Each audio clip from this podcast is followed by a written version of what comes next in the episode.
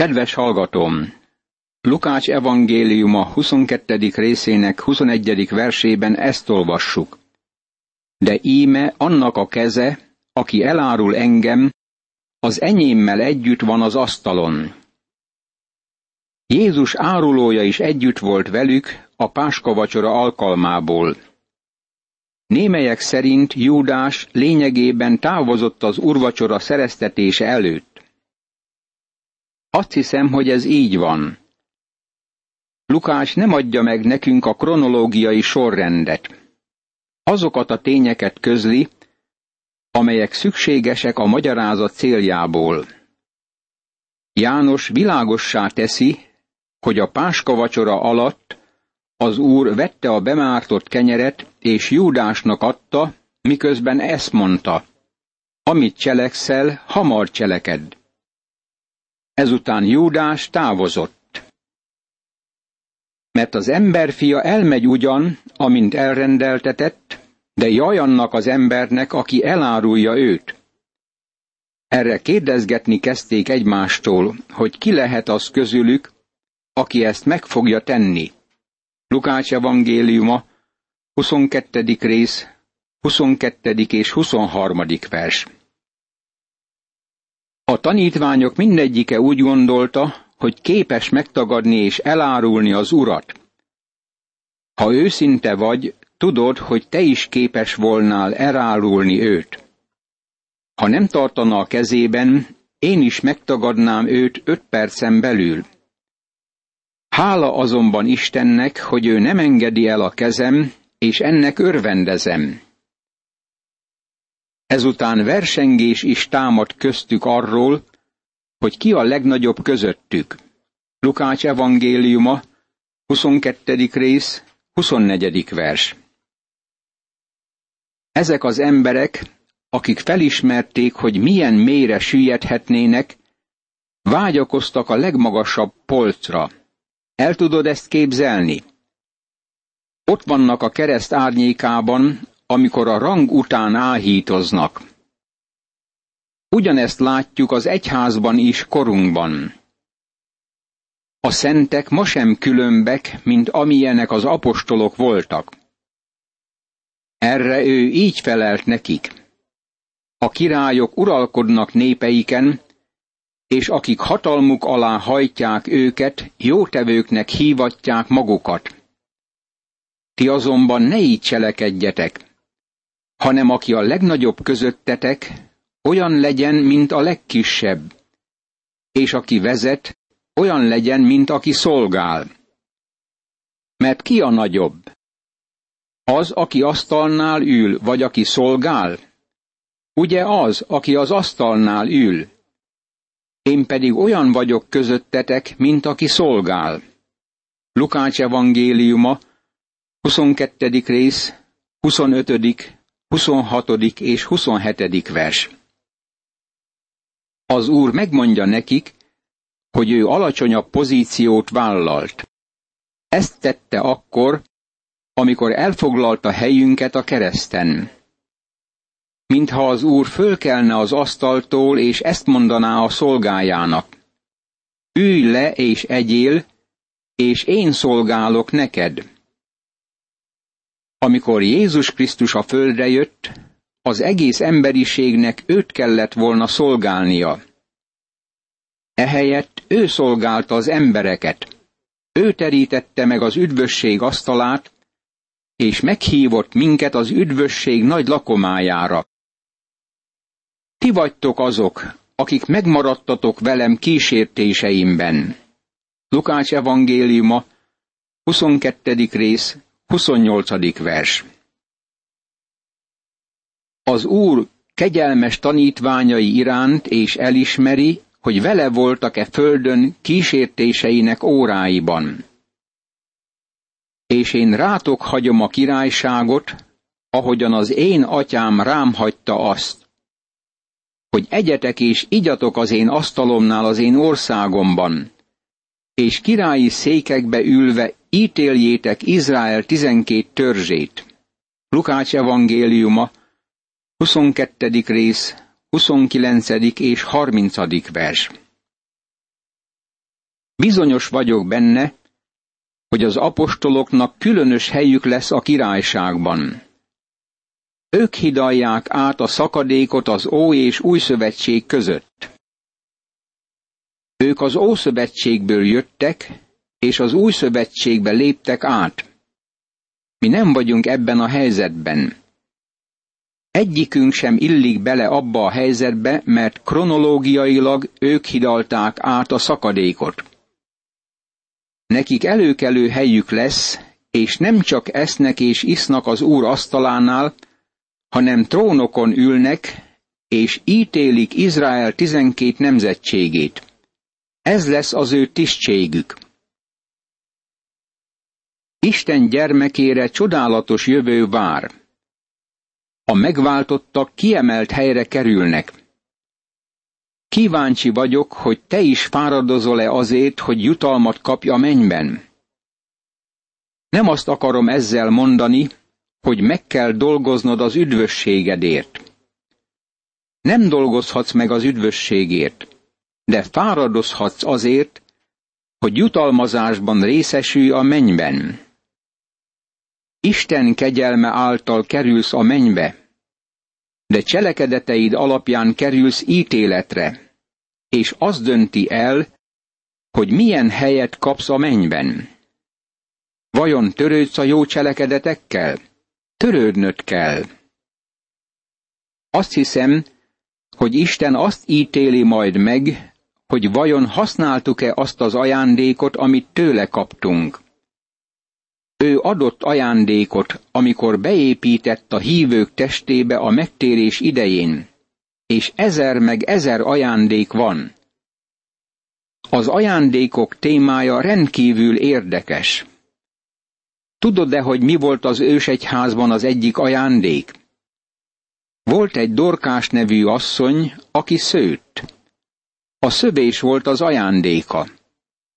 Ruhákat készített az özvegyeknek, máskülönben nem lett volna semmi ruhájuk. szerint a hűség szerint kapsz jutalmat, ahogyan gyakorolod Istentől kapott ajándékodat. Ahogyan élet keresztény életedet, az nagyon fontos Isten előtt. Simon, Simon, íme a sátán kikért titeket, hogy megrostáljon, mint a búzát de én könyörögtem érted, hogy el ne fogyatkozzék a hited. Azért, ha majd megtérsz, erősítsd atyád fiait. Lukács evangéliuma, 22. rész, 31. és 32. vers. Ez a szó, hogy megtérsz, ebben a szakaszban nem azt a megtérést jelenti, amire gondolni szoktunk. Az Úr arról az időről beszél, amikor Péter megváltoztatja a szívét és értelmét, és növekszik a hite. Akkor majd óriási változás megy végbe Péterben, hogy képes lesz erősíteni atyafiait. Az úr tudta, hogy Péter megtagadja őt, és mégis ezt mondta, de én könyörögtem érted, hogy el ne fogyatkozzék a hited. Az Úr ma, ami közben járunk. Ő tudja, mikor jutunk a kudarc és megbotlás helyére. Ha hozzá tartozunk, akkor már imádkozott értünk, hogy a hitünk el ne fogyatkozzék. Mi megtántorodhatunk, de ha hozzá tartozunk, a hitünk nem fogyatkozik meg. A hitünk azért nem fogy el, mert ő imádkozott értünk. Milyen gyönyörű képe ez az ő szeretetének. János 17.9-ben urunk így imádkozott az atyához. Én ő értük könyörgök. Nem a világért könyörgök, hanem azokért, akiket nekem adtál, mert a tieid. Az Úr nem a világért imádkozik, ő meghalt a világért, és nem kell kérnünk őt, hogy valami többet is tegyen ennél. Ő meghalt a világért, de imádkozik az övéiért, hogy megtartassanak, amíg a világban vannak. Az Úr Jézus Krisztus ma imádkozott érted. Lehet, hogy te nem imádkoztál önmagadért, de ő imádkozott érted. Péter később erősíteni tudta atyafiait. Aki átmegy a próbán, az az ember képes igazán másokon segíteni, még akkor is, ha elesett, de visszatért az Úrhoz. Ezért küldök mindig egy megtért iszákost, hogy menjen el és beszéljen egy másik iszákossal. Amikor fiatal prédikátor voltam, egy iszákoson próbáltam segíteni. Ő megveregette a vállam, és ezt mondta, te nagyon jó fiú vagy. Azonban nem gondolta, hogy megértem az ő esetét. Igaza volt. Nem értettem meg. Találtam valakit, aki valamikor részeges volt, mielőtt megismerte Krisztust, és kértem, hogy találkozzék ezzel az emberrel. Ő elment a lakására, mellé ült, és így szólt. Tudod, valamikor együtt ittunk. Jézus megváltott engem, és téged is megválthat. És meg is váltotta őt. Aki maga is átment ezen a tapasztalaton, az tud segíteni az embertársán. Ő erre így válaszolt. Uram, kész vagyok veled menni akár a börtönbe, vagy a halálba is. Lukács evangéliuma, 22. rész, 33. vers. Péter minden szót komolyan vett, de nem ismerte önmagát. Közülünk sokan nem tudjuk, hogy milyen gyengék vagyunk. Jézus azonban ezt felelte. Mondom neked, Péter, nem szólal meg a kakas ma, amíg háromszor le nem tagadod, hogy ismersz engem. Lukács evangéliuma, 22. rész, 34. vers. Simon Péter egyszerűen nem hitte el, hogy megtagadhatja az urat, de mégis megtagadta, mielőtt kivirrat volna. Azután ezt kérdezte tőlük. Amikor elküldtelek titeket erszény, tarisnya és saru nélkül, volt-e hiányotok valamiben? Semmiben, válaszolták. Lukács evangéliuma, 22. rész, 35. vers. Csodálatos, hogy az Úr miként készítette föl tanítványait, amikor elküldte őket Izrael házának elveszett juhaihoz. Most elküldi őket egy új misszióba, egy új üzenettel. Ténylegesen új hallgatóságuk lesz, mert nem Izrael határain belül munkálkodnak, hanem el kell vinniük az üzenetet a világba. Majd ezt mondta nekik. Most azonban, akinek van erszénye, vegye elő, ugyanúgy a tarisznyáját is, és akinek nincs kardja, adja el felső ruháját és vegyen. Lukács evangéliuma, 22. rész, 36. vers. Jobb, ha megtöltjük a bőröndünket, és kezünkbe vesszük az utazási csekkjeinket, ha az Úrért akarunk fáradozni, és tovább akarjuk adni az evangéliumot. Jó, ha fölkészülünk a saját magunk és szeretteink védelmére. Nehéz időkben élünk. Az Úr így szólt, akinek nincs kardja, adja el felső ruháját és vegyen. Miért? Mert védekeznie kell természetesen. Olyan korban élünk, amikor szükséges a kard. Föl kell nekünk is ismernünk ezt a tényt. Ha nem állunk ellene a gonosznak, akkor mindenféle gonosz ránk támad. A kórházban kötünk ki, vagy esetleg meg is ölnek bennünket. Mert mondom nektek, hogy be kell teljesednie rajtam annak, ami megvan írva, és a bűnösök közé sorolták, mert ami felőlem elrendeltetett, az most beteljesedik. Lukács evangéliuma, 22. rész, 37. vers. Amikor az Úr Jézus Krisztus ellenségei fölszögezték őt a keresztre, akkor megfizette az árat a világ bűneiért. Erre így szóltak. Uram, íme van itt két kard. Ő pedig azt felelte, elég. Lukács evangéliuma, 22. rész, 38. vers. Nem kell túlzásba vinni ezt sem, és nem kell bunkerré változtatnunk az otthonunkat, de azért szükséges védekeznünk. A Gecsemáni Szentföld, ezért le kell vetnünk lelki sarunkat, amint ezen a szent helyen megállunk, és ámulva nézünk az Úr Jézusra. Sokan ezt éneklik, veled megyek a kertbe.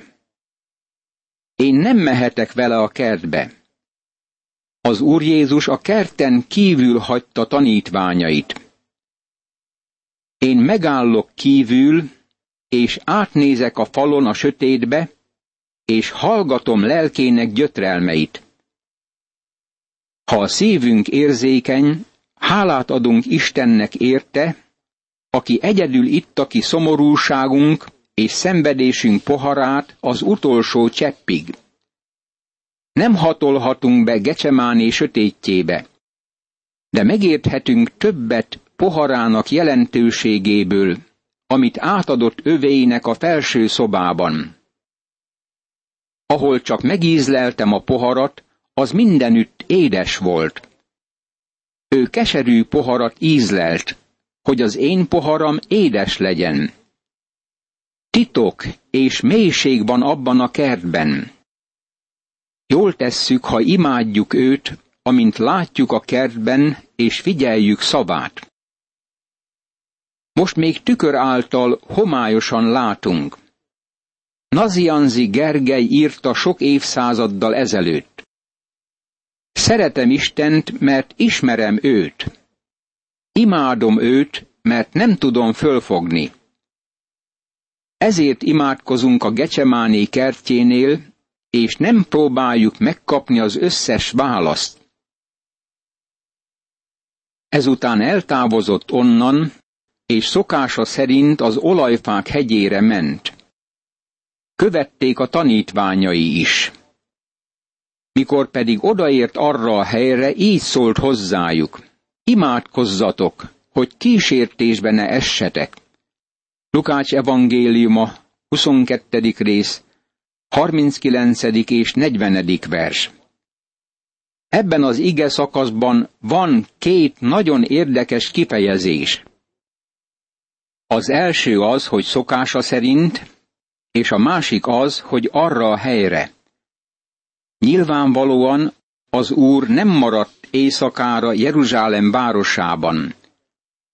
Láttuk ezt az úgynevezett dicsőséges bevonuláskor is.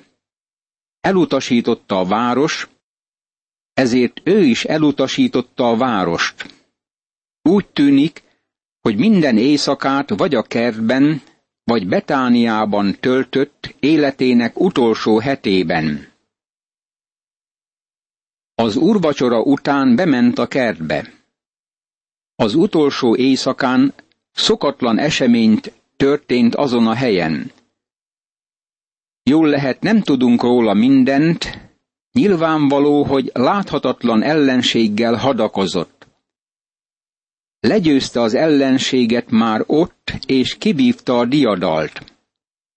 A Golgota diadalát a Gecsemánéban szerezte meg.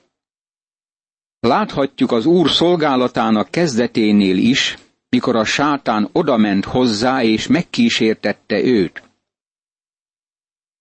Sátán felajánlotta az Úrnak a világ minden országát, ha imádja őt, és akkor nem kellett volna keresztre mennie.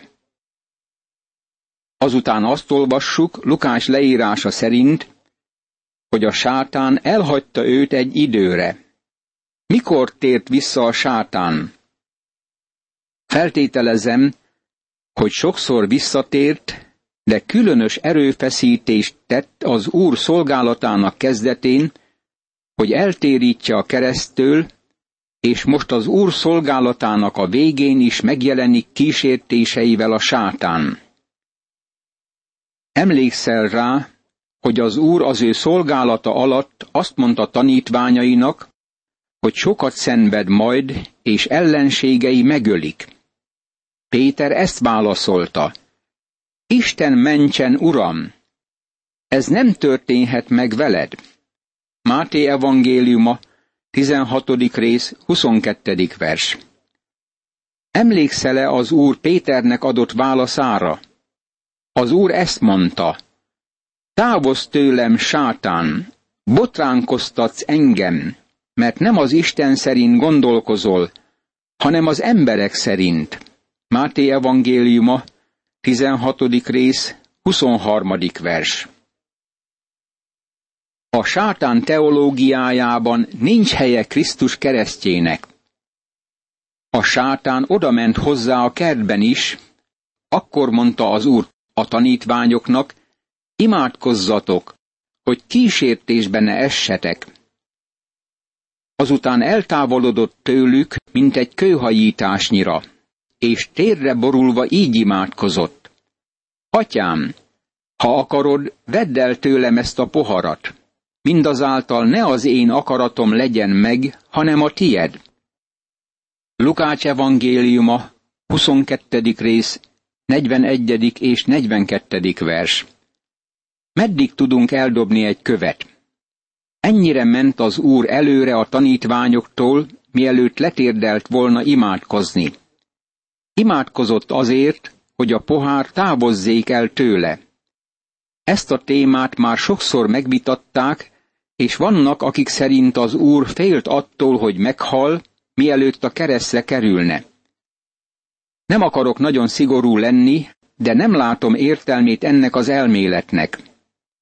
Nincs semmi érdem egy római keresztben. Nincs semmi érdem egy fában. Az érdem abban a személyben van, aki meghalt. Ha akasztófán vagy elektromos székben halt volna meg, a halála éppen olyan értékes lett volna. Ha Krisztus meghalt volna a Gecsemáné kertjében, akkor is az ő halálában volna az érdem. Imádkozzunk! Uram, hálát adok neked, hogy kiürítetted a keserű pohár utolsó csepjét is érettem, és a világ bűneiért, és vállaltad a kínos halált a keresztfán, hogy üdvözüljek. Ámen.